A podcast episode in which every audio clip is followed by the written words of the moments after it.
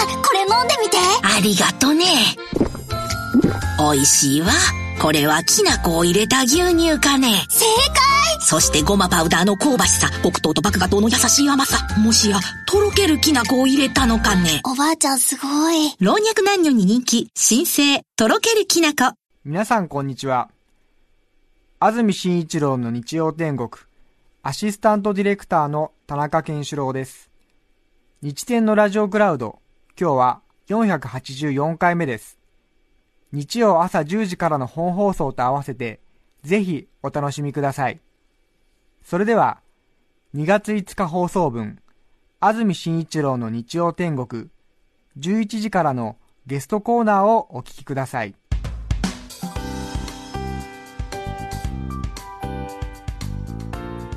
それでは今日のゲストです。国立極地研究所教授、井村聡さんです。おはようございます。おはようございます。よろしくお願いします。よろしくお願いいたします。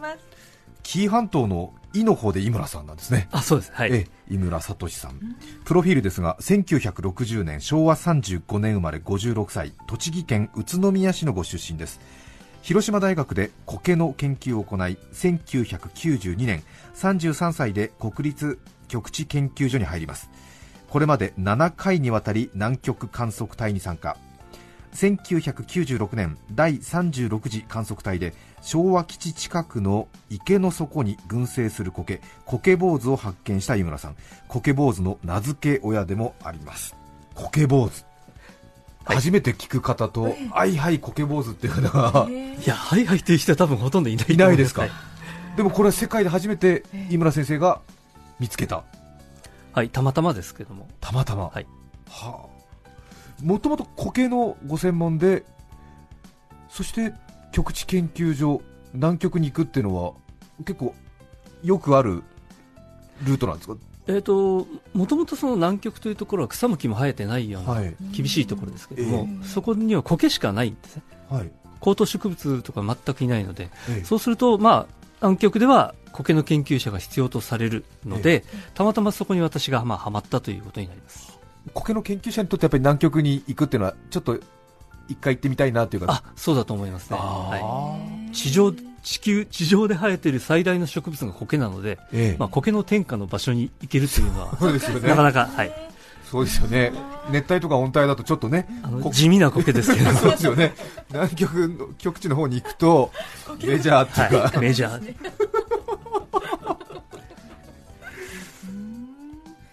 入ることも知らなかったです、南極に、うんうん、そうですね、まあ、凍りついてると思われている方が多いんですけども、はい、夏になると雪や氷が溶けて地面が出る場所があります。そういうところに多少生えてます。ああ、そう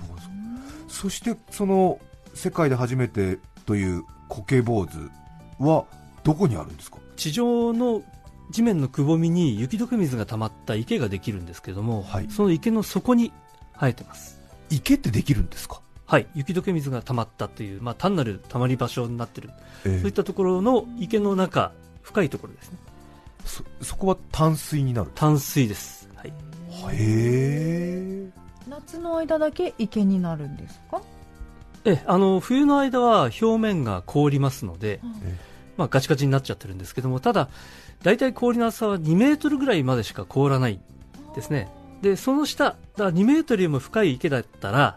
冬の間もずっと水があるんです。はあ。でということは、まあ、地上はカラカラ乾いてるか凍ってるかですけども、ええ、池の底の部分だけ一年中水が絶対あるので、はい、そのスペースに苔が苔とか藻とかですね、そういったものが住み込んでる場所があるということが分かりました。ものすごく寒いイメージがあるので、なんか凍らない場所があるというのはちょっとあれです、意外な感じがしますね。もっと全部カッチンカチンに凍りそうな感じがあるんですけども。そうですね、あの上から冷えていくのでだんだんこう凍っていくんですけども、うん、ただあの辺りの気温だとにメートルが、まあ、マックス最大の氷圧になります。ですからその下の部分はいちねん中れいど以上、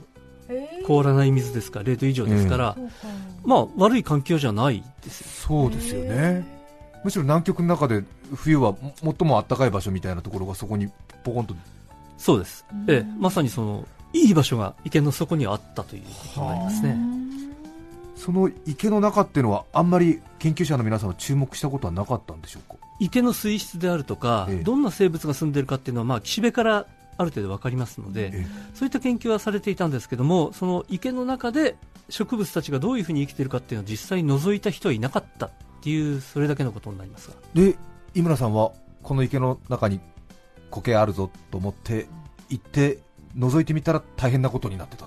はい、あの、まあ、ボートを出して箱のメガネってありますよね、はい、あれでこう中を覗いてみたら、うん、砂漠みたいな地上なのに池の底だけものすごい植物の群落があったというのを見つけることができた。そうです。今からにじゅうねんまえくらいの、もう大昔になりますけど。そうですか。その時のことはやっぱりはっきり覚えてますよね、その箱眼鏡で覗いた時の。ええ、それはもう克明に覚えてます。どちょっとどういう気持ちになったか教えていただけますか。あの、いや、これでもうしばらく飯の食い種には困らねえな。そ, そんなそんな現実的なこと思いました、ね、あの、やることがやることが何ぼでもあると思ったんですね。ええ、これ調べることはいくらでもあるので、ええええ、これだったら研究しかいがあるなというのは。もう自分の研究者生活、もうこれで最後まで研究課題見つかったぞっていう。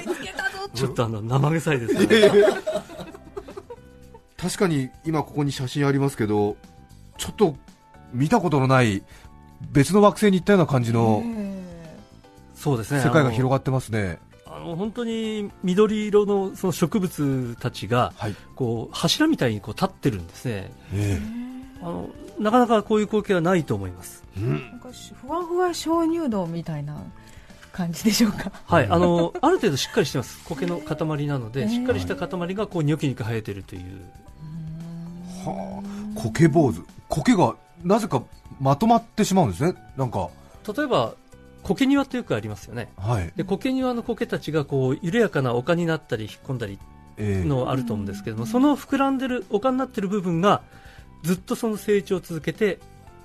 塔のように盛り上がったと考えていただければいいかと思うんですけど。どれぐらいの大きさなんですか。えー、と一番大きいものだとはちじゅっセンチぐらいになります。高さがはちじゅっセンチ、直径がさんじゅっセンチからよんじゅっセンチになりますので、えー、あのちょうどその人が座ってる上半身みたいな、それぐらいのサイズまでになります。でそのぽっこりした坊主が延々と広がってるんですか。固定一面に固定一面に、はい、へー、何人も何人も座ってるような感じになるんですか。じゃあそうですね、だからよく学校なんかで話するときには、子供たちが座ってるときにもうこんな風に生えてるんだよって、うん、その子供たちをコケ坊主になぞらえて言ったりしますけど、うん、あ、そうか、子供たちの頭がポコポコあるような、はいはいはい、巨大な点で支える無圧布団みたいな感じのザーッとこうこういうポコポコ、ああ、なるほどなるほど。ポコポコポコポコポコってのがずっとですもんね。そうですね。はあ、坊主は八千坊主とか聞きますけども、井村さんがこれは苔坊主にしようと。はい、あのーまあ、八千坊主という湿原にスゲなんかが作るこの、やはり同じような構造があるんですけれども、えー、それと形がまあ近いなと思ったもんで、うん、まあ、これは苔だから苔坊主でよかろうと。うん、スゲはあれなんで他の個体と固まってああいうあの一つ一つが一株なんですね。はい、で株が成長していく中で自分 の, その根っことか葉っぱの腐ったのがどんどん下へ溜まっていくんですけども、ええ、それがどんどんどんどん自分の足元が盛り上がっていくと。あ、それでこうだんだん地面から高くなっていくんですね。ええ、なるほど。それでぽっこりした感じに、はい、一株一株の単位がそういう丘になる感じ。はあ、苔坊主は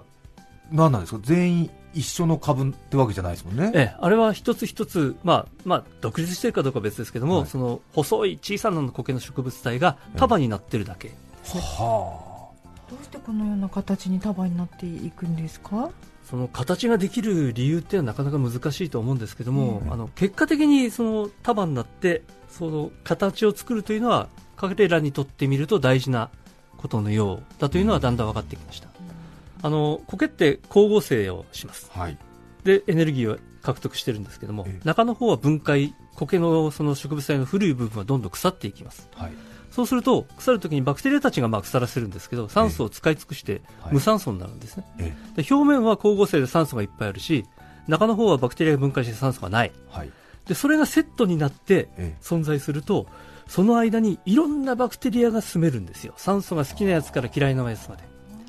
で、そのバクテリアたちが物質をどんどん受け渡していって、はい、その構造の中でうまいこと物が循環するようになっていきます。うん、そうするとそのコケ坊主いっこの中で一つの生態系のシステムが出来上がって、コケもバクテリアもで一緒に住んでるクマムシとかワムシたちもうまいこと生活できる単位が出来上がるというのが、その形を作る大事なところだというふうに考えています。うん、なるほど。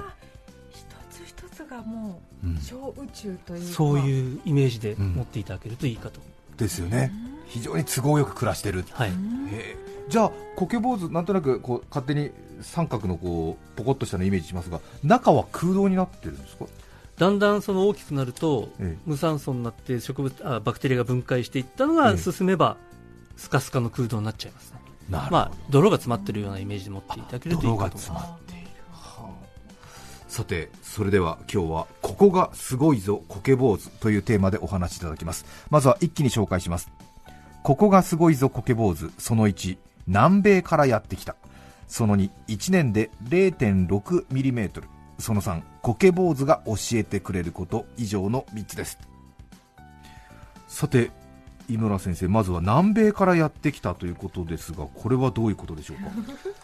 はい、あのコケ坊主を作っているコケっていうのは、まあ、に種類あるんですけども、その中心になっているのはナシゴケという仲間のコケです、はい。ええ、でこのコケがですね、どこから来たのかっていうのが注目されていたんですけども、ええ、実はこ池の周辺には陸には生えてないんですね。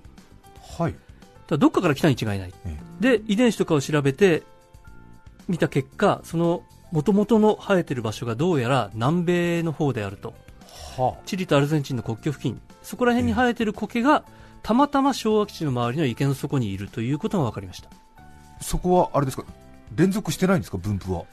はい、突然飛んでるんです。途中がありません。はあ、そのに箇所しかないんですね。でだったらどうやって来たのかということなんですけども、えー、その後いろいろ調べてみると、その大気の流れがですね、空気の流れが、はい、たまたまその南米から昭和のあたりにダイレクトで流れるルートが存在することが分かりましたので、はい、おそらく南米で地上に生えているナシゴケの胞子が風に乗って南極の昭和基地のあたりに降ってきて、池の中だけに落ちたものが定着できたと、うん、そういう理由だと思ってます。コケ坊主ってのは南極のあっちこっちの池の底にあるわけじゃないんですね。ないんですよ。昭和基地の周りにしかありません。ない。はい。へー。そうなんですね。これもまたじゃああれですね、本当に奇跡が多分重なってそこだけ生息できる。うん、はい。あのまあいい場所を見つけただと思いますけども、うん、まあ我々にとってもあそこにあってくれてありがたかったです。うん。そうですよね。じゃないと発見できなかったですもんね。なので非常にラッキーだったと思いますね。そうですか。どれくらい前に来たんですかね。ね、今のところですね、数千年前という非常に最近の話だというふうに思っています。最近ですか？数千年前、最近だとはあ、つい最近ですよね。ああ、そうか。そうですよね。もう地球の歴史から考えるとごくごく最近の出来事。はい、あの氷河期、最後の氷河期が終わって、はい、あったかい時期に切り替わったのが大体いちまんねんまえぐらいだと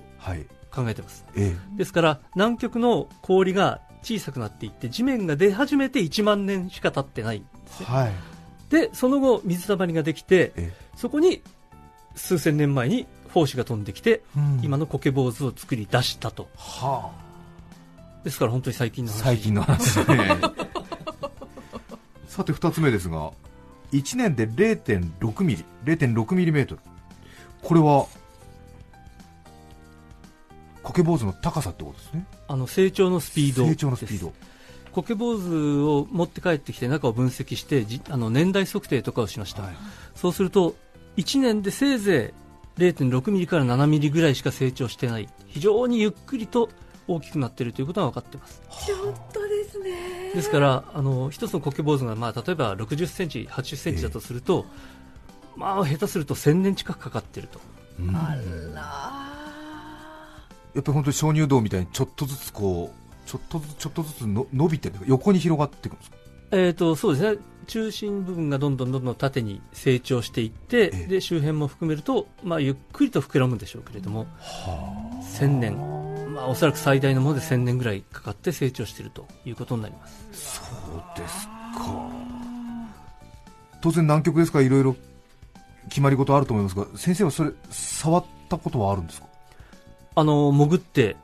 取ってきました。取ってきて、はい、根元からボソッと取れるんですか？あのナイフで切りますけれども、ナイフで切って、はい、根元を切ってそれを持ち帰ったりし、はい、で分析をしてます。ガラガラガラって崩れそうな感じ、なんか砂山をなんか下から持ち上げるようなイメージがあるんですが、あの大きなものは中が空洞になっているので、ええ、それだとこうブニョブニョになっちゃってるんですけど、はい、小さいものであればしっかり中までその苔の繊維が詰まってますので、ええ、その形として持ち上げることができます。そうですか。サクッと取れるんですか？ナイフで。はい。だけどザクッと根元を切って。ええー。おお盆みたいなの入れるんです。どうするんですか？まあバケツに入れて。バケツに入れて。へえ。ただあれですよ、苔の研究者にしてみるとちょっとその瞬間はもう頭からアドレナリン出ちゃって、なんかもう興奮しませんかなんか。いや、あの潜ったのが最初に見つけてから、ええ、もうじゅうねんぐらい経ってからだったので、ええ、もう夢だったんですね。そうですよね。上から覗いてたあそこに自分で潜れて、ええ、で潜ってみたときにこう、ええ、周りに林立している苔坊主を見たときはもう嬉しかったです、ええ、そうですよね、はい、研究者の夢の世界みたいなものですよね。まさにそうです、ええ、ダイビングしてご自身で撮るんですか？はい、あの私もともと金槌なんですけど、ええ、その南極で潜るために免許を取って、ええ、で向こうで潜ってきました。いやー、もうちょっと一大プロジェクトなことは一大プロジェクトですけど、もうあれですもんね、見えてるみたいな、もう潜る練習するしかないっていう潜ってそれ苔坊主をじゃあ下からナイフで取って手に抱えてバケツに入れて昭和基地に持って帰ると、その後も元気に暮らすんですか？それが暮らさないんですよ。ああ、そうですか。何回かその基地でも飼ってみましたし、ええ、日本に持ち帰って数カ所で実験的に飼ってたりしたんですけども、ええ、どうしてもその形が維持できなくてダメなんですね、ええ、だ多分その池の中でのバクテリアと苔、他の生き物たちのバランスが、うん、環境が変わってそのバランスが維持できなくなっちゃうんだと思いますが、はあ、はい、そのまま保持することはできません。そうですか。さあ、そして最後みっつめですが、ここがすごいよ苔坊主、苔坊主が教えてくれること、苔坊主からいろいろ見えてくるものがあるわけですね。そうですね、あの今のところよく考えているのはですね、陸上に生物が初めて上がってきた頃の様子が苔坊主からわかるんじゃないかというふうに考えています。どういうことでしょうか？あの南極はさっき言ったようにいちまんねんまえぐらいに陸上部分が現れたんですね。氷が溶けて、はい、でそこに水が溜まってバクテリアや苔やクマムシたちが住み込んで、はい、今の苔坊主システムを作っています、ええ、これは初めて地上世界に海から生物が上がった時、ええ、その時のその仕組みに似てるんじゃないかというふうに想像してるんですね、うん、でまだ南極の池には魚もミジンコもその動物たちはほとんどいない、クマムシや線虫ぐらいしかいないんですけども、ええ、そういう植物の世界がまず生物が初めて陸に上がった時もあっただろう、うん、その頃の様子が今は見えてるんじゃないかというふうに考えてます。なるほど。まだ動物がそんなに活躍していない頃の、はい、その生態系が維持されてるんで、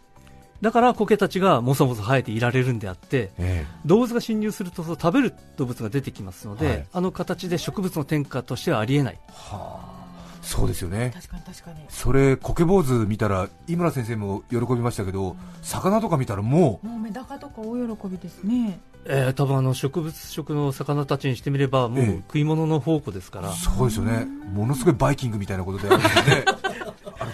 チョコレート工場みたいなのがあるみたいなことでそういうことだと思いますね。みたいなことですよね、はい、絶対にあれですもんね。なんか南極は新しい外来生物持ち込んじゃ当然いけないですけども、はいはい、ちょっとそこにあれですよね、あの藻が好きな苔が好きな魚入れたらどうなるんだろうそれが実は夢でして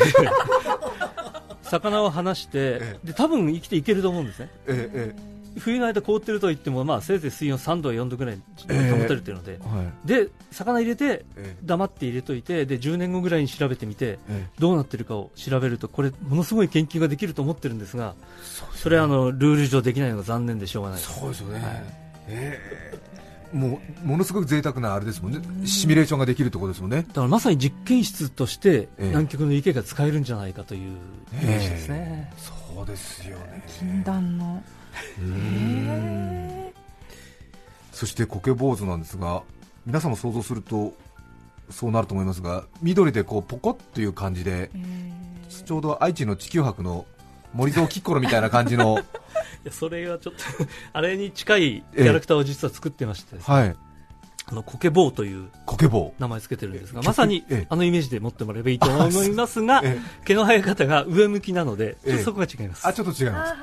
でもなんかこうもっこりしててね、可愛らしい感じのゆるキャラに、ね、うんうん、なりますね。ちょっとあのなんですか、ムックですか、えー、とはいはい、ね、ムックの方ですね。 赤, 赤を赤ですけどムックはそうですね、うん、緑ムックみたいなことですね。緑の方ですね。緑にしたらいいですね。ねで毛の向きが上なんだそうですか。えー、コケ坊主の写真っていうのはどこで見られますか？局地研究所のホームページなどで見られますか？はい、あのホームページ辿ってもらうとどっかで多分見つかると思いますし、ええ、あの局地研には南極北極科学館という展示施設がありますので、ええ、そこは無料で火曜日から土曜日まではオープンしてますので、はい、そちらに来ていただくと写真ビデオ、あとはまあ、乾いた乾燥させた標本ですね。あ、コケ坊主の標本が、はい、あとコケ坊くんの人形にも会えます。そうですか。東京都立川市ですね。はい、立川市にあります。へー。コケ坊の人形は販売してるんですか？残念ながらあの一点物があるだけで、ええええ、ハンドタオルのコケ坊をデザインしたハンドタオルはありますけれども、ええ、人形はまだ販売できてません。あ、そうですか。ええ、じゃあ立川の局地研究所行って、ええ、そうですね、南極観測隊のね、ええ、昔のあの雪上車みたいな展示があったりしますけども、はいはい、一度いらしていただいた、ええ、私も行きましたけど、ええ、ちょっとコケ坊のことは全く見落としていました。またお邪魔したいと思います。はい、よろしくお願いします。それではいっきょくどうぞ。山下達郎さんでヘロン。にがついつか放送分、安住紳一郎の日曜天国、ゲストコーナーをお聞きいただいています。著作権使用許諾申請をしていないため、リクエスト曲は配信できません。引き続き、ゲストコーナーをお楽しみください。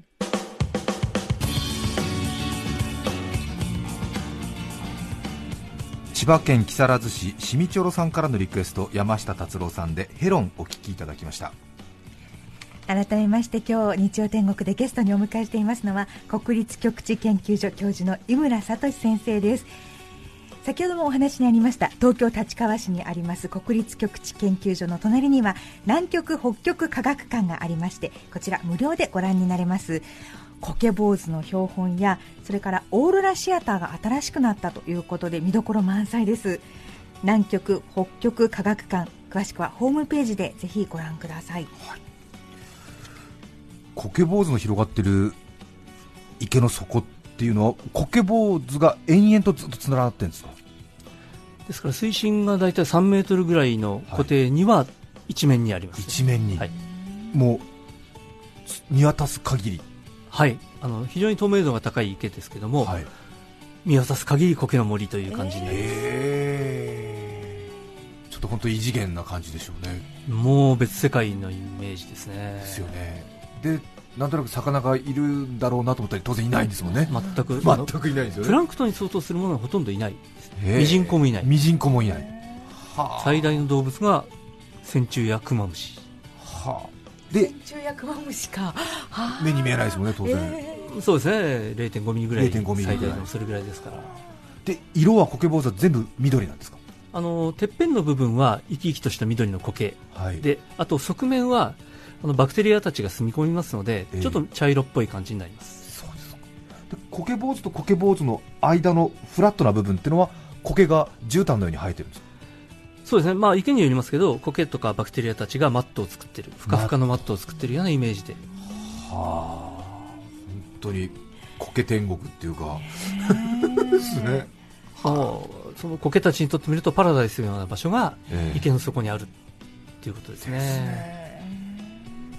近々もう一度南極に行くご予定などはおありなんですか？行きたいとこなんですが残念ながらなかなか今は行けません。あの若手をどんどん送り出す立場になりましたので、えー、それから昭和基地開設ろくじゅっしゅうねんということが話題になってますが、新しい基地を建設する計画もあるみたいですね。えー、まだあの今のところ計画段階で場所を決めようとしているところですけれども、えー、あの南極の氷をもう一度そこまで掘ろうという計画を今立てているところです。どれくらい暑いんですか？最大でよんせんメートルぐらいの厚さの雪が積み重なってできた氷が積もっていると。へえ、よんせんメートル、すごいですね。今日は井村聡さんにお話を聞いていますが、南極観測隊の夏隊の隊長もご経験があるということで、香川県の綾歌郡万作月田さんから、南極には風邪ウイルスがいないそうですが、風邪をひかないのは本当ですかってはい、あの越冬中風邪をひこひくことはないですね。ないですか。はい、あの結局南極よくあの南極は寒いからウイルスが住めないって言うんですけど、えー、そうじゃなくてそこに定住している人がいないので、はい、風邪ウイルスの住みかがないっていうことになりますね。なるほど。で、あの越冬に入っちゃうともう隊員たち にじゅうさんじゅうにんの中で風邪を移し合っちゃえばもう免疫ができちゃいますので、ええ、それ以降どこからも風邪ウイルスはやってこないですから、はい、その人たち越冬隊の中ではもう風邪をひくことはない、うん、なるほど。で次の年の隊がやってくると、うん、彼らから新しいウイルスをもらってひくことはあります。なるほど、そうか。メンバーが固定されてるから免疫がもうできればもう関係ないっていうことですね。えー、すごいですね、やっぱりね。コケ坊主的なことですね。なんかね、そうですね、ここだけはあれですね、えー、ちょっと特徴的な形でみたいなの病気しませんみたいな、うん、えー、そうです。あとは中学校時代の同級生からお便り来てますよ栃木県宇都宮市立一条中学校、えー、さんねんかんほぼ毎日廊下で井村さんとすれ違っていました同じクラスになったことがないのに井村さんのことを認識したのは入学してすぐのこと。中学生活初めての中間テストで井村さんは男子トップだったのですどうして成績が漏れたのかは分かりませんが、なぜかテストのたびに一番の生徒の名前が噂になりました。あの人が井村さんか。髪は柔らかく眼鏡姿も凛々しい井村さんとごじゅうろくばんだった自分とがすれ違った瞬間を今でもはっきりと覚えています、えー、すごいですねこの人。自分がごじゅうろくばんだったところも覚えてる、えー、よく覚えてますね井村さんと同じクラスの子と仲が良かったので、井村君は英語の発音が素晴らしいんだという話も聞いていました。じゅうねんまえ私は中学校のクラス会に初めて参加したのです。その時井村さんが南極観測隊長に決まったことが話題になりました。一つのことに努力してきた同窓生の鏡だねという話になりました。私は理科が苦手なまま、他にも苦手なことを克服しないままダメなおじさんになっています。身近にいる成功した方たちに嫉妬する時もありました。ただ不思議なことに井村さんのことは素直にすごいなと感じています。僕はあの頃ものすごい可能性を秘めた少年と毎日すれ違っていたんだと感じます。私は自分の体調と親の事情で退職しました。現在は少しだけ仕事をして短歌などを読んでいる日々ですという男性から、えー、洗練された井村先生の口からはもう栃木なまりは聞けないのかなご健康とますますのご活躍を祈っています。嬉しいですね。いやそうですね。まさかこんなところで。すごいですね。中学校時代からやっぱり一番だったんです、成績は。先生は最初は調子良かったんですけど、まあ、だんだん落ちていきましたよね。あ、そうです。ご健闘。ええー、たくさんの、ね、皆さんがやっぱり南極での活躍をね注目しているということですね。どうもありがとうございます。はい。ぜひコケ坊主皆さんも覚えていただいて、これからの研究の先を楽しみにしていただきたいと思います。そうですね、はいはい、今日は国立極地研究所教授井村聡さんをお迎えしました。ありがとうございました、はい、どうもありがとうございました。にがついつか放送分、安住紳一郎の日曜天国、ゲストコーナーをお聞きいただきました。それでは今日はこの辺で失礼します。安住紳一郎の日曜天国、今日にがついつかはにとご、ニコニコの語呂合わせで笑顔の日。笑う角には福来たる、笑う角田がホームラン。野球に詳しくない人にはちょっと難解ホークス。お聞きの放送は エーエムきゅうごーよん、エフエムきゅうまるご、ティービーエス ラジオです。